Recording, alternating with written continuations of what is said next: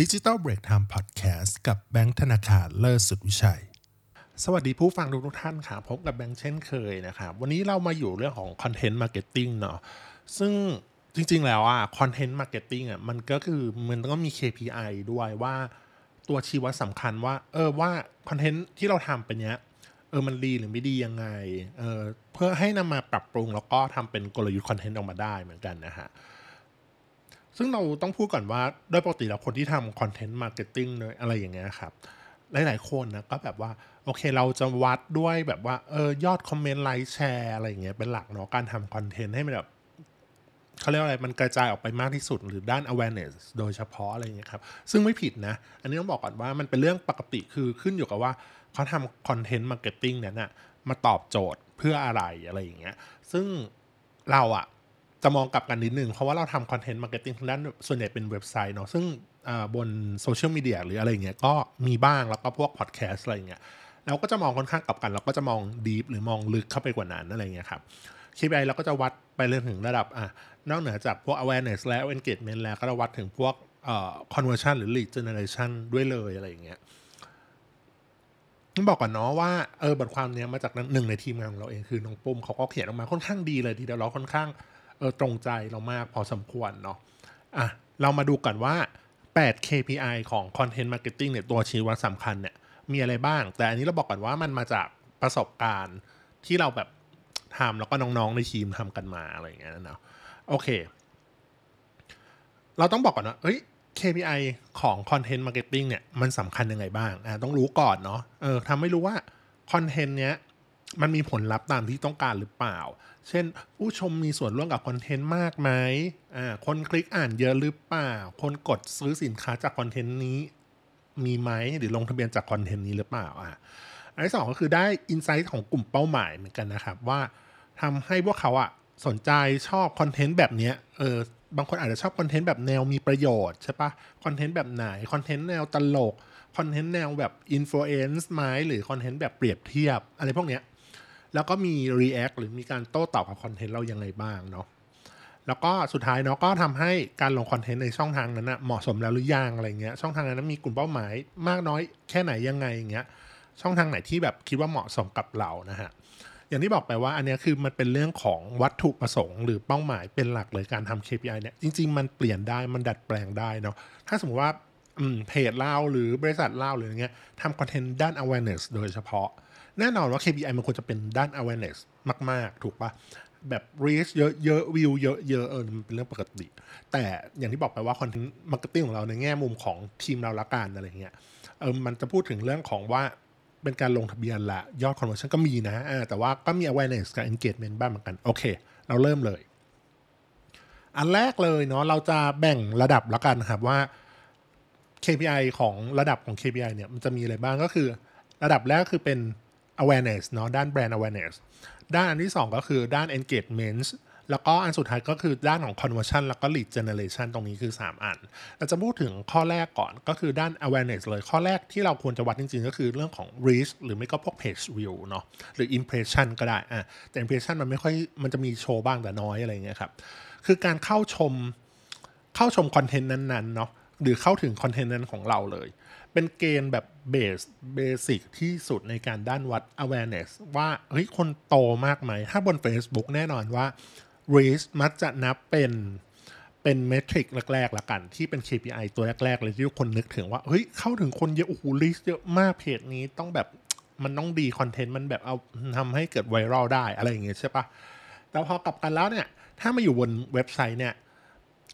มันจะแบบเขาเรียกเอาคอนเทนต์นั้นไปแชร์บนบนโซเชียลมีเดียอาจจะแบบไม่ได้ดังมากใช่ว่าแต่เพจวิวเนี่ยมันจะโตขึ้นอย่างสม่ำเสมอเป็นไปได้ถ้าติด เอส อี โอ ดีหรืออะไรเงี้ยเพจวิวก็จะค่อยๆทยอยเพิ่มขึ้นในระยะยาวอะไรเงี้ยขึ้นอยู่กับว่าเราทำที่ไหนเป็นหลักเนาะแล้วก็พวกอันนี้เราเติมให้ด้วยก็คือพวกวิวเนาะก็จะไปดูบน YouTube อ่าถูกไหมวิวเนี่ยเป็นยังไงบ้างอ่าเป็นยังไงแล้วก็มีคนวิวเยอะไหมอะไรยังไงเป็นเรื่องปกติอันนี้คือเพจวิว reach อ่ะวิวให้ด้วยอ่ะอันนี้เนาะต่อมาก็คือเป็นโซเชียลมีเดียแชร์หรือก็แล้วก็ engagement เนาะซึ่ง engagement ตรงเนี้ยก็คือมันรวมหลายๆอย่างก็คือกดลิงก์จากโพสต์กดแสดงความคิดเห็นการแชร์ต่ออะไรพวกเนี้ยกดไลค์อ่า react อะไรพวกนี้ถือว่าเป็นแบบเขาเรียกเป็นแบบเป็น engagement ทั้งหมดเลยบนโซเชียลมีเดียอะไรพวกนี้ครับทำให้ว่าเรารู้ว่าเฮ้ยบางทีเราวิวเยอะนะแต่ engagement น่ะต่ำนั่นหมายความว่าเออมันอาจจะไม่ดึงคนให้เกิด engagement ได้นะวิดีโอเนี้ยหรือโพสเนี้ยเออแต่ว่าบางทีแบบว่าโอ้โหแต่ส่วนใหญ่จริงๆมันไปพร้อมกันนะทั้งทั้ง reach ทั้ง engagement น่ะถ้า engagement เยอะแต่ว่า reach อาจจะน้อยนิดหน่อยอุ้ยมันอาจจะเป็นแบบตอบโจทย์เฉพาะกลุ่มหรือเปล่ากลุ่มกลุ่มนั้นนะแบบ engagement มันดีนะแต่ reach มันแบบไม่ได้เข้าถึงกลุ่มอื่นๆอะไรอย่างเงี้ยซึ่งตรงเนี้ยเราต้องมองให้ดีเนาะแต่เราส่วนมากเราคิดว่าไอ้ตัวตัวข้อหนึ่งกับข้อสองมันไปด้วยกันก็คือตัวที่ engagement กับตัวที่เป็น reach ส่วนใหญ่มันจะไปคู่ๆกันละกันสุดท้ายของด้าน awareness นะข้อสามก็คือ follower หรือ subscriber อันนี้ก็จะยากขึ้นมาอีกก็คือจำนวนผู้ติดตามแล้วก็ subscribe เนาะทำให้เห็นว่าเฮ้ยเอ่อ awareness ที่เราทำไปเนี่ยมีคนเริ่มติดตามดึงดูดความสนใจของพวกเขาได้คือให้เขาแบบติดตามว่าเออ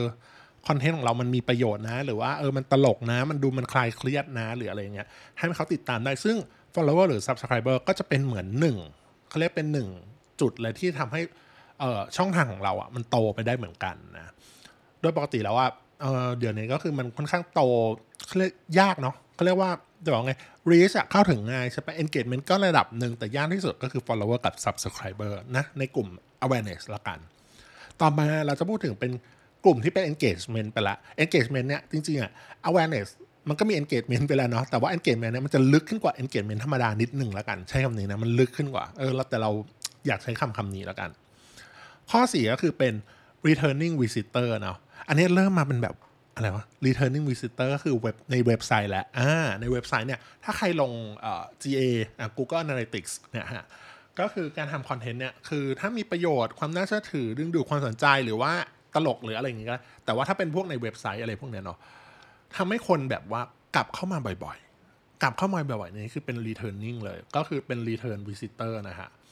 ส่วนใหญ่ถ้าเขาว่าเขากลับมาเนี่ยมักจะยังไปแบบไปหน้าอื่นสกรอลดูหน้าอื่นๆหน้ารีวิวหน้า about us หน้า contact แหละเออหน้าเขาเรียกว่าอะไรพวกหน้าหน้า home หรือหน้า blog อะไรเงี้ยอาจจะมีบ้างแต่น้อยละเพราะว่าเขาก็อยาก explore ว่าสำรวจว่าเฮ้ยเว็บเรามันมีอะไรเป็นสินค้าบริการเกี่ยวกับอะไรเพราะว่า returning visitor เนี่ยก็ถือว่าคนกลับย้อนกลับเข้ามาใช่ปะอันนี้บอกก่อนนะเว็บไซต์ของเราอ่ะคนย้อนกลับเข้ามาราวๆเยอะอยู่นะเยอะนี่คือแบบเป็น สิบเปอร์เซ็นต์ อ่ะคือถ้าเทียบกันกับแบบกับ new user หรืออย่างเงี้ยประมาณ สิบเปอร์เซ็นต์ อ่ะเยอะสำหรับเรานะเยอะนะคนอื่นไม่รู้ว่าเยอะหรอกคนอื่นเขาจะเยอะกว่านี้ก็ได้เราเว็บเล็กๆอะไรอย่างเงี้ยเว็บ Digital Break Time อะไรอย่างเงี้ยก็โอเคเลยเออต่อมาข้อที่ห้าเป็น เค พี ไอ สำหรับวัดด้าน engagement ก็คือ average time on site เนาะหรือว่าถ้าเป็น จี เอ โฟร์ เนี่ยเขาจะเปลี่ยนชื่อแล้วเป็น average engagement time นะครับก็คือเวลาเฉลี่ยที่เขาใช้บนหน้าเว็บไซต์ของเราอ่ะเออมีผู้เยี่ยมชมในเว็บไซต์ของเรานานๆอะไรพวกนี้ว่าเฮ้ยเขาสนใจคอนเทนต์ของเรานะเพราะว่ายิ่งอยู่นานนั่นหมายความว่าแล้วมี engagement อยู่บนบนหน้าเว็บด้วยคลิกนู่นคลิกนี่สกอร์นู่นสกอร์นี่นั่นหมายความว่าก็อ่านจริงอ่ะถูกป่ะเอออ่านจริงมีส่วนร่วมกับหน้าเพจนั้นๆเนี่ยยิ่งยาวนานอ่ะก็ถือว่ายิ่งดีถูกป่ะเพราะว่าเขายิ่งอยู่ในเว็บไซต์มีโอกาสที่จะซื้อสินค้าบริการเรามากขึ้นใช่ป่ะแต่ถ้านานมากๆเนี่ยต้องดูด้วยนะว่ามาจากหน้าไหนถูกป่ะถ้าเป็นหน้าสินค้าเนี่ยมันไม่ควรอยู่นานบางคนบอกเอ้ยจริงเหรอถ้าหน้าสินค้าในที่เนี้ยคือถ้าอยู่นานๆโอเคอาจจะเป็นแบบว่าเขาเรียกอะไรปรึกและอ่าน description หรือสินค้ามีรายละเอียดที่แบบซับซ้อนยุ่งยากมันเป็นเรื่องปกติอย่างประกันอย่างอะไรพวกนี้เป็นเรื่องธรรมดาใช่ป่ะแต่เป็นสินค้าทั่วๆไปอะไรเงี้ยมันไม่ควรอยู่หน้าช็อปนานๆไม่ควรอยู่หน้า product detail นานเพราะว่าเขาอยากให้คุณอ่านเสร็จจบปุ๊บซื้อถูกไหมหรือไปดูสกอร์สินค้าอื่นถูกป่ะเออถ้าดูนานนั้นหมายความว่ามันมีอะไรผิดปกตินะนานมากสมมติว่าจำละบัตรชำระเงินยากหรือว่าปุ่มมันกดยากปุ่มไม่รู้อยู่ตรงไหนเดือนนี้มันดูมันบอกได้นะแต่ถ้าเป็น average engagement time ที่บนบล็อกบนคอนเทนต์พวกให้ความรู้หรือพวกอะไรพวกเนี้ยก็ค่อนข้างโอเคใช้คำว่ามันได้อยู่เพราะว่าคนอ่านก็ต้องใช้เวลาอย่างอย่างเว็บไซต์เราก็คนอ่านนานนะใช้คำว่าไม่ไม่น้อยอะใช้เวลาระยะเวลาค่อนข้างพอสมควรเนี่ยเปิดอันนี้เราเปิดพูดไปเปิดไปพูดไปเปิดไปของตัวเองนี่แหละไม่ได้ของคนอื่นเออก็แบบเอออยากเห็นเหมือนกันว่านี่แบบเปิดเปิดสดๆร้อนๆของตัวเองนะแต่อาจจะไม่ได้โชว์หน้าจออยากเห็นว่าเอเวอเรจ engagement ของตัวเองนี่เท่าไหร่เหมือนกันของเดือนที่แล้วอะไรอย่างเงี้ยเอออยู่นานอยู่เด้อ เอ้ยนานอยู่นานอยู่ประมาณนาทีกว่าๆสำหรับเราถือว่านานละเพราะบทความเราก็ไม่ได้ยาวมากเมื่อก่อนคือถ้าเป็นแบบ how to อะไรอย่างเงี้ยก็อาจจะยาวอ่าถ้าดูแบบดู how to นะโอ้โหมันมีประเภทแบบยาวๆมากพอสมควรอะไรอย่างเงี้ยแต่ว่าถ้าเป็นพวกแบบเอ่อถ้าไม่ใช่ how to เป็นข่าวไปอะไรเงี้ยมันไม่ควรอยู่ยาวใช่ไหมมันก็เป็นไปตามเนื้อผ้าเป็นไปตามคอนเทนต์เนาะอ่าโอเคต่อมาครับเป็นข้อที่หกละก็คือ average position เนาะอันนี้เราจะแบบ เค พี ไอ ที่วัด engagement เนี่ยคือเป็นวัดด้านเว็บไซต์หมดแหละเพราะว่าบนโซเชียลมีเดียเนี่ยมันจะวัดตรงนี้ไม่ได้เนาะเออวัดค่อนข้างยากจะมีบางอันอย่าง returning visitor อาจจะเป็นไปได้อะไรเงี้ยแต่ average position เนี่ยปุ๊บมันเรื่องของเว็บไซต์โดยตรงและเป็น content เอส อี โอ ซึ่งเราเป็นคนถนัดด้านนี้นะซึ่งอันดับของหน้า landing page นั่นเองหรืออันดับของหน้า content นั่นเรานั่นเองว่าจากการค้นหาด้วยคีย์เวิร์ดคีย์เวิร์ดเนี้ยอ่าค้นหาแล้วคอนเทนต์เราอยู่ในลำดับที่เท่าไหร่บนหน้า Google Search Result เนาะซึ่งอันนี้เราเช็คเองได้ง่ายๆเลยก็ที่ Google Search Console ถ้าเว็บส่วนใหญ่คนทำเว็บก็จะติดไว้อยู่แล้วเนาะตัวเลขนี้มันค่อนข้างแปรผันไปตามการเวลาแล้วกันบางทีเขาเรียกว่าอะไรลงปุ๊บจะบอกว่าติดปั๊บก็ก็ไม่เชิงถ้าเป็นเว็บคุณเว็บใหญ่ๆเว็บที่โดเมนน่าเชื่อถือมากๆหรืออะไรเงี้ยไม่แปลกที่ลงปุ๊บแล้วก็จะติดปั๊บในหน้าแรกๆด้วยคีย์เวิร์ดที่คุณตั้งใจไว้อ่าถ้าไม่ใช่เป็นแบบว่าแมสมากเป็นลองเทลคีย์เวิร์ดอะไรเงี้ยถ้าไม่ใช่ช็อตเทลไงเป็นไปได้ที่จะติดซึ่งของเราอ่ะเว็บไซต์ของ Digital Break Time มักจะลงเราก็ติดเลยในหน้าแรกๆเหมือนกันถ้าเพราะว่าเราไม่ใช้คีย์เวิร์ดแมสแหละเราใช้คีย์เวิร์ดแบบทั่วๆไปอ่าคีย์เวิร์ดที่เป็นลองเทลละกันแต่ว่าอันเนี้ยอย่างที่บอกคือเราก็เคยทำแบบมันมีมันมีอีกเหตุการณ์นึงแล้วก็คือไอเราเคยลงคอนเทนต์คอนเทนต์หนึ่งจากเว็บไซต์เว็บไซต์อีกเว็บหนึ่งของเราอะครับเป็นชื่อ แรปปิเตอร์ ดอท เน็ต เนาะเป็นเว็บที่ทำพวก affiliate โดยเฉพาะแต่ว่าจะลงรีวิวอื่นๆไปด้วยเออเป็นรีวิวเขาเขาหลวงที่สุโขทัยแล้วลงแบบเป็นปีแล้วอะลงตั้งแต่ครั้งแรกๆเลยซึ่งอันนั้นคือมันอยู่อันดับแบบลังมากก็เราก็แบบไม่ได้สนใจอะไรมันไม่ได้สนใจใยดีอะไรอย่างเงี้ยแต่พอเมื่อปลายปีที่แล้วอะเซิร์ชคำว่ารีวิวเขาหลวงอะขึ้นมาหน้าแรกคืออย่างนั้นที่ผ่านพ้นไปแล้วหนึ่งปีเพิ่งจะแบบติดเพราะเราก็พอตอนแรกเราก็พอรู้นะเพราะว่าพวกรีวิวท่องเที่ยวเนี่ยแข่งยากพูดตามตรงแข่งยากเหนื่อยพอสมควรอะไรเงี้ยแต่ว่าพอเราปุ๊บเฮ้ยมันผ่านพ้นมาขนาดปีนึงอ่ะมันก็ไต่อันดับขึ้นมาได้นะเออมันก็อยู่แบบตอนนี้คืออยู่ในหน้าแรกแหละแต่อยู่ลังๆท้ายของหน้าแรกอยู่เจ็ด แปด เก้าประมาณนี้อ่าซึ่งเฮ้ยมันไต่ลำดับได้อย่างน่าสนใจเออมันรู้สึกว่ามันอยู่ดีเข้าแบบเข้าวินตรงนี้มาอาจจะเป็นเพราะว่าโอเคคนเซิร์ชเยอะขึ้นเว็บไซต์เราอยู่มานานด้วยอะไรเงี้ยมันก็หลายๆอย่างนะเหตุผลแน่นอนว่าเฮ้ยถ้าลำดับมันตกหรือมันสวิงหรืออะไรอย่างเงี้ยเนาะก็มันเหมือนความหมายว่าเราอาจจะต้องทำอะไรสักอย่างแล้วหรือเปล่าคือหมายความว่าปรับปรุงคอนเทนต์ตัวนั้นไหมเช่นเขียนเพิ่มเติมไหมทำรูปเพิ่มไหมเอ่อลองเปลี่ยนคีย์เวิร์ดไหมอันนี้ก็แล้วแต่นะเปลี่ยนไตเติลไหมหัวข้อไหมเอ่อเรียนจัดเรียง description ไหมหรือว่าจะมีคอนเทนต์อะไรที่เสริมเติมเข้าไปได้อะไรอย่างเงี้ยหรือบางทีเราอาจจะพิจารณาเขียนคอนเทนต์ใหม่ขึ้นมาอันแทนของเดิมก็ได้เลยก็ขึ้นอยู่ที่เราสะดวกเหมือนกันต่อมาสุดท้ายละจะเป็น เค พี ไอ สอง อันสุดท้ายนะสองอันสุดท้ายคือ เค พี ไอ ทางด้านวัดผลทางด้าน lead generation แล้วก็ด้าน conversion ก็คือการทำบางคนบอกว่าโหทำ content marketing เนี่ยมันต้องลึกถึงระดับวัด lead วัด conversion เลยเหรอก็อันนี้แล้วแต่คนแล้วแต่คนละกันแต่ว่าส่วนตัวเราอะเอาจริงช่วงแรกๆเราทำคอนอ่าคอนเทนต์บนด้าน Digital Marketing อ่าพวกเนี้ยเนาะเราเน้นให้ความรู้เป็นหลักตอนแรกเราไม่ได้คิดว่ามันมันจะแบบโตขนาดนี้มีลูกค้าเยอะขนาดเนี้ยเออพอสมควรซึ่งตอนเนี้ยโอเคการการทำคอนเทนต์มาร์เก็ตติ้งของเราเราก็จะวัดถึงขนาดนั้นแล้วเช่นเออมี ซี อาร์ เท่าไหร่อ่ามี Conversion Rate เท่าไหร่อะไรพวกเนี้ยก็คือเราก็จะเริ่มวัดแล้วแล้วก็คนติดต่อจากคอนอ่าเขาเรียกอะไรจากจากคอนเทนต์ไหนเยอะสุดอะไรอย่างเงี้ยคือมันวัดได้นะอ่ะพูดไปละก็คือข้อที่เจ็ดเกินวัดผล เค พี ไอ สำหรับวัดผล lead หรือ conversion ก็คือตัว click to rate ก่อนหรือ ซี ที อาร์ บางคนบอกเฮ้ย ซี ที อาร์ ควรจะไปอยู่ในด้านของ engagement หรือเปล่าซึ่งก็ใช่แต่อันนี้เราไม่ได้พูดถึง ซี ที อาร์ ที่ของที่อยู่ที่แบบอัตราการคลิกของของของของเห็นละมันจะเป็นอัตราการคลิกเขาเรียกอะไรแบนเนอร์ที่อยู่ในคอนเทนต์นั้นอีกทีเอออันนี้ทุกคนน่าจะเคยเห็นใช่ไหมว่าเออในเว็บไซต์ของ Digital Break Time ของเราเองก็จะมีปุ่มให้กดว่าเออถ้าต้องการรับบริการจากเราในหน้าคอนเทนต์อ่ะเอออยู่ข้างล่างๆแล้วกันเราไม่ได้ขั้นทุกอันอะไรเงี้ยให้กดคลิกได้ปุ่มที่ไลน์นะปุ่มเบอร์โทรนะอะไรเงี้ยซึ่งเราวัดผลจากตรงนี้นะ เออว่าเอ้ยมันมี ซี ดี อาร์ เท่าไหร่ซึ่งอันเนี้ยมันอาจจะแบบตัวเลขมันไม่ได้เป๊ะมากขนาดนั้นแต่ว่าเราก็คิดคำนวณ calculate จริงๆมันก็ได้ถ้าอยากจะทำอะไรเงี้ยซึ่งไอ้ปุ่ม ซี ดี อาร์ ตรงนี้มันก็สามารถบอกเราได้ว่าเออมันโชว์ไปเออมันบอกว่ามันมีอัตราการคลิกเยอะไหมเลยซึ่งเราอ่ะไม่ค่อยได้เปลี่ยนเพราะว่าถ้าเมื่อก่อนเรา ซี ดี อาร์ มันน้อยอ่ะจริงๆนะถ้า ซี ดี อาร์ ในปุ่มในนั้นมันน้อยอ่ะเราอาจจะเพิ่มจำนวนปุ่มไหมถ้าแบบเพิ่มเยอะมากมันก็ลกถูกป่ะเมื่อเรารู้สึกว่าเออมันก็ลกอ่ะแล้วเว็บเรามันก็เว็บอันนี้มันก็คือดู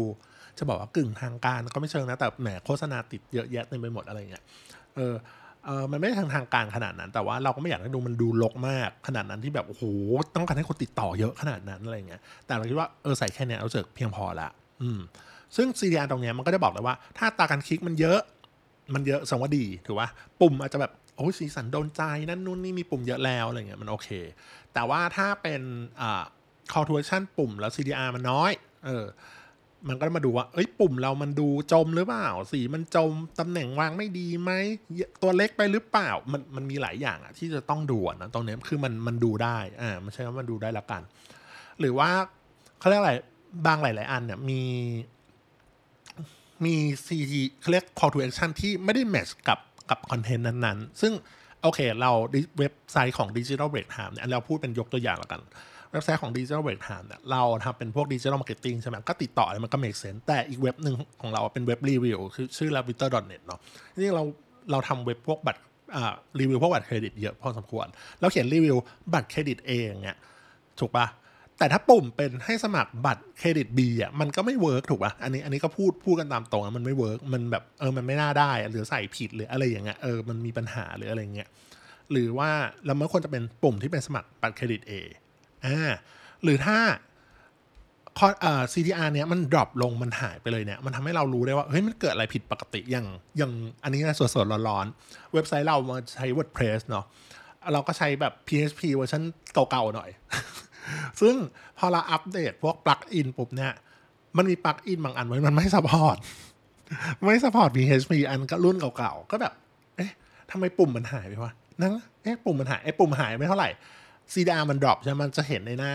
เห็นในแดชบอร์ดก็แล้วแต่คนเลยว่าจะทำอะไรหรือคลิกมันน้อยลงอ่ะมันจะเห็นเลยว่าปุ่มคลิกคอนเวอร์ชั่นมันน้อยลงหรืออะไรอย่างเงี้ยเอ๊ะเราเข้ามาดูเอามานั่งดูเอาตายแล้วตาย พี เอช พี รุ่นเก่าอะไรเงี้ยต้องมานั่งปรับรุ่น พี เอช พี ให้มันแมทช์กันเพื่อมันแสดงเพื่อให้ปลั๊กอินมันแสดงผลได้โอ้ยดีนะรอดรู้สึกรอดในที่นี้คืออาจจะหายไปแล้วตั้ง สองถึงสาม วันเพิ่งเห็นอ่ะโอเคนอกเรื่องพอสมควรต่อมาข้อสุดท้ายล่ะก็คือเป็น conversion และหรือ conversion rate อะไรพวกนี้ก็ตามเนาะทั้ง conversion แล้วก็ conversion rate ก็คือการทำ conversion นะทำให้ด้วยคอนเทนต์ไหนให้เกิด conversion หรือเกิดกำลังการซื้อได้มากที่สุดอะไรก็ว่ากันไปอย่างเนี้ยหรือว่าเป็นการลงทะเบียนอะไรเงี้ยจริงๆก็คือวัดด้วย ยู ที เอ็ม ก็ได้วัดด้วยการติดแท็กปุ่มหรืออะไรอย่างเงี้ยมันก็ทำได้เหมือนกันหมดเหมือนกันนะฮะเราก็สามารถรู้ได้เฮ้ยคอนเทนต์เนี้ยเออมันดีเนาะมันดีทีเนี้ยแบบว่าเฮ้ยคนคอนแทคมาเยอะคอนเวอร์ชั่นคนลงทะเบียนตรงนี้เยอะอะไรเงี้ยซึ่งไอ้เว็บเนี้ยไม่เว็บดิจิทัลเบรกไทม์ไม่ค่อยเท่าไหร่แต่ของเว็บไซต์ของอันของเราอีกอันนึงเป็น Rabbiter นะมันจะเห็นเลยว่าโหคนสมัครเกี่ยวกับเราทำคอนเทนต์บัตรเครดิต A เนี่ยคนสมัครบัตร A เยอะนะเออมันก็แบบโอเคอ่ะเออรู้สึกมันควรจะมันควรจะเป็นอ่ะเออควรจะมีอ่ะประมาณนี้ฮะโอเคสรุปเนาะ เค พี ไอ ของ Content Marketing อ่ะควรใช้ตัวชี้วัดไหนดีซึ่งเราต้องบอกก่อนเลยว่ามันไม่มีผิดไม่มีถูกใดๆทั้งนั้นว่าคุณจะใช้ เค พี ไอ อะไรซึ่งต้องขึ้นอยู่กับวัตถุประสงค์มันมาจากวัตถุประสงค์เป็นหลักก่อนซึ่งอันเนี้ยเราแค่สักเจตว่าเออ เค พี ไอ ของการทำคอนเทนต์มาร์เก็ตติ้งอ่ะมันควรจะมีอยู่หกอันนี้เนาะอันดับแรกคือด้านของ Page View Reach อันที่สองเป็น Engagement หรือ Social Media Share คอมไลค์คอมเมนต์แชร์อะไรพวกนี้เนาะสามเป็น Follower กับ Subscriber สี่เริ่มเป็นหรือขึ้นแล้วนะก็จะเป็น Returning Visitor เนาะห้าก็จะเป็นaverage engagement time หรือ average time on site อะไรพวกเนี้ยครับเอ่อหกก็จะเป็น average position เนาะเซิร์ชแล้วลำดับขึ้นมาที่เท่าไหร่อะไรเงี้ยเจ็ดก็จะเป็น ซี ที อาร์ หรืออัตราการคลิกเอ่อพวกปุ่มที่จะเป็น conversion ต่อไปส่วนท้ายแปดก็คือ conversion นะทั้งหมดเนี้ยบอกไปแล้วว่าเอาไปแอพพลายใช้ได้คือไม่จำเป็นโอ้โหมันใช้แบบเราหมดถูกป่ะคุณทำ awareness คุณไม่จำเป็นต้องแบบconversion หรือ lead gen ก็ได้ถูกปะแต่แต่ของเราถ้าถ้าของเราเราก็วัดถึงขั้นนั้นได้เป็นเรื่องธรรมดาเราก็ได้แบบเออการทำเราอันนี้มันมันเหมือนเป็นการพูดถึงว่าการถ้าเราทำคอนเทนต์แบบ ที่มีเว็บไซต์ของตัวเองด้วยมันก็จะวัดได้ลึกกว่าในระดับหนึ่งอะเนาะใช้คำนี้ละกันการใช้ตัวเลือกชี้วัดหรือ เค พี ไอ ได้อย่างเหมาะสมเนาะก็วัดผลได้อย่างแม่นยำแล้วก็นำไปปรับปรุงกลยุทธ์ในการทำคอนเทนต์ในอนาคตให้มีประสิทธิภาพมากขึ้นได้นะครับโอเคสำหรับวันนี้เท่านี้ก่อนนะครับอย่าลืมกดไลค์กดติดตามกด Subscribe ให้กับ Digital Break Time Podcast ด้วยครับสำหรับวันนี้ครับเท่านี้ก่อนครับสวัสดีครับ